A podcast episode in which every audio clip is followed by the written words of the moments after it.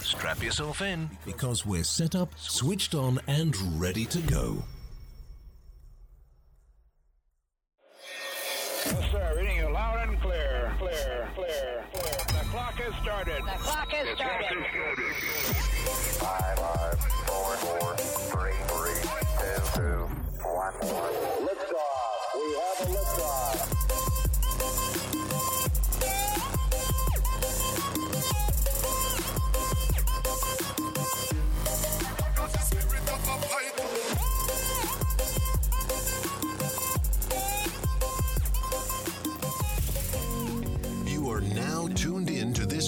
Episode of our podcast. Today, we are going to interview some of the greatest and most influential minds in our field. By sharing our collective expertise, we will show you how to harness, control, and use your own skill set to achieve ultimate success and live the life you want. And now, please welcome your host.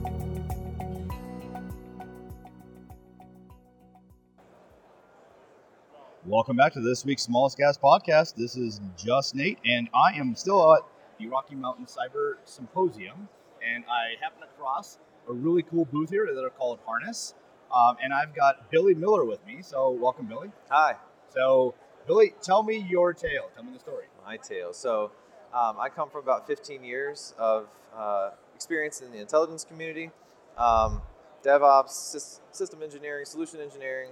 Um, spent a lot of time at Red Hat, AWS, and now I'm over here at, uh, at Harness. Okay, are you a software developer, engineer, whatever? I I'm come from the ops side and have spanned the developer side, so I sit right in that, that middle ground of DevOps. Okay, so DevSecOps or DevOps? There is a subtle nuance. There There is. there is, but you know, both of those things are, are which I would say I, I fit in that space. Okay, very cool, very cool. Um, okay, so what does Harness do, though? I mean, walk me through it. Sure.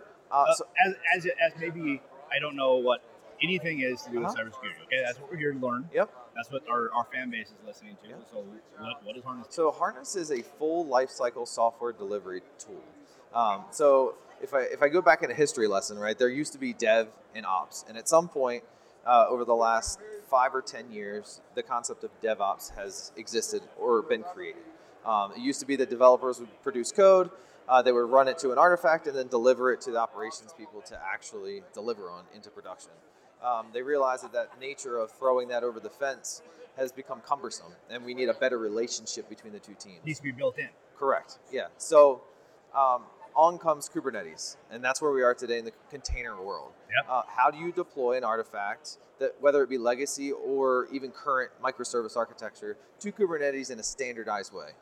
That's always been hard. That, that, that's a that's a double edged sword as well, because as soon as you quote unquote standardize things, Yep. especially in, in an agile world, you can no longer be you become less agile the more you standardize. Unfortunately. You do, um, and and I have kind of a, an interesting thought process behind this, and I think that culture is more important than technology, right? Oh boy, we're gonna become best friends. So growing your ability to actually leverage and use tool sets that you buy is important, but I, I correlate it like this, and I use this experience. I like to play guitar. And if I go down the street and buy the most expensive PRS in the store, but I don't practice with it and it becomes a wall ornament on my wall, then it's I've just bought something really expensive I don't know how to use. This is the exact same thing we're talking about buying software. You have to adopt a culture to be able to leverage a tool in your environment, right? Um, but again, you made a great point. Like, how do I adopt that? How do I make that usable in my space? You wrap knowledge and understanding around it, and the confidence that you can actually do something. And Harness actually gives you that confidence. Like, Okay. So it's a it's a platform based uh, CI/CD pipeline. It is a platform based. Uh, we're six products now, modules that you can buy independently of each other. Uh, CD, we started in the CD space. Um, our founder, uh, Jyoti, uh, he came from AppD. He actually created AppD Okay. um, and started Harness. So he was living that, that challenge of how do I get all of the things that I'm responsible for to production in a way that actually makes sense and I'm not spending millions of hours and dollars Okay. to make that happen. Born Harness. Here we are. Okay. Very cool. Uh, do, you, do you know the? I'm, I'm always curious. Do you know the the story behind the actual name of the company, Harness? Uh, so originally, if you look it up, uh, we were called Wings at first, and then uh, we changed our name to Harness uh, such that you know you think of test harnesses, you think of uh, delivery harness to pulling a, a software delivery together. That's that's kind of where the name was.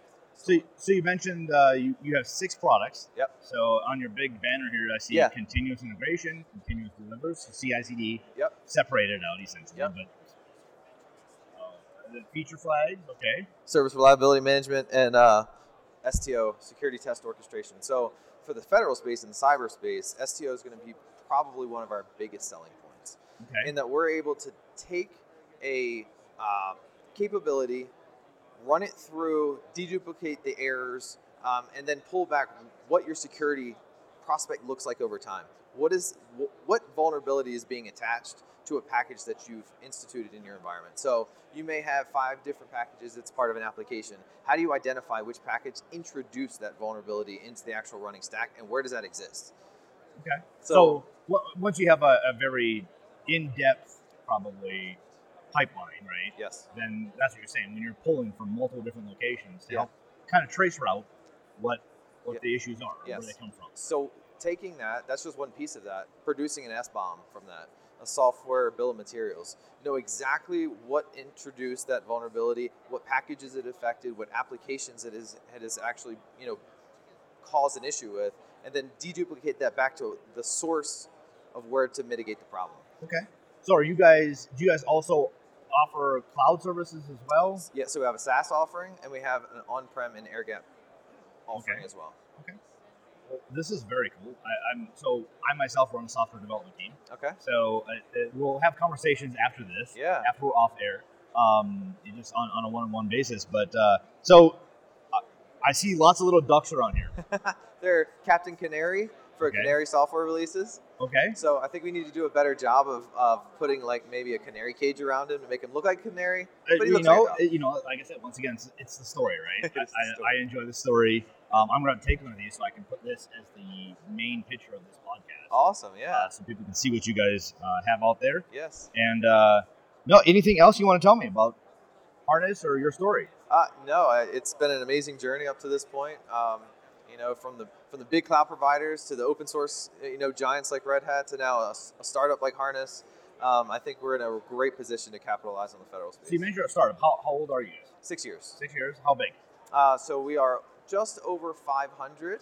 Oh, wow. Um, 500 customers. We're in our Series C funding, and we're no longer a small business. So we're growing at about 100 employees per quarter.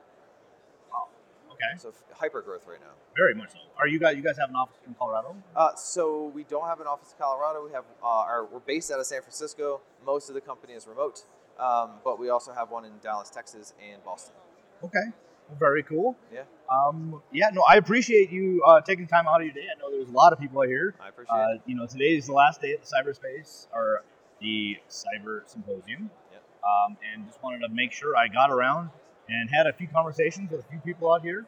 Um, I've enjoyed uh, listening and, and walking around, seeing everything. So appreciate your I time, appreciate you. and uh, we'll be back with you guys later on. Yes, sir. It. Thank you. You've reached the end of another episode of the Smalls Cast podcast. Connect with us at thesmalls.org. Don't forget to sign up to our newsletter to receive our free materials. See you at the next episode.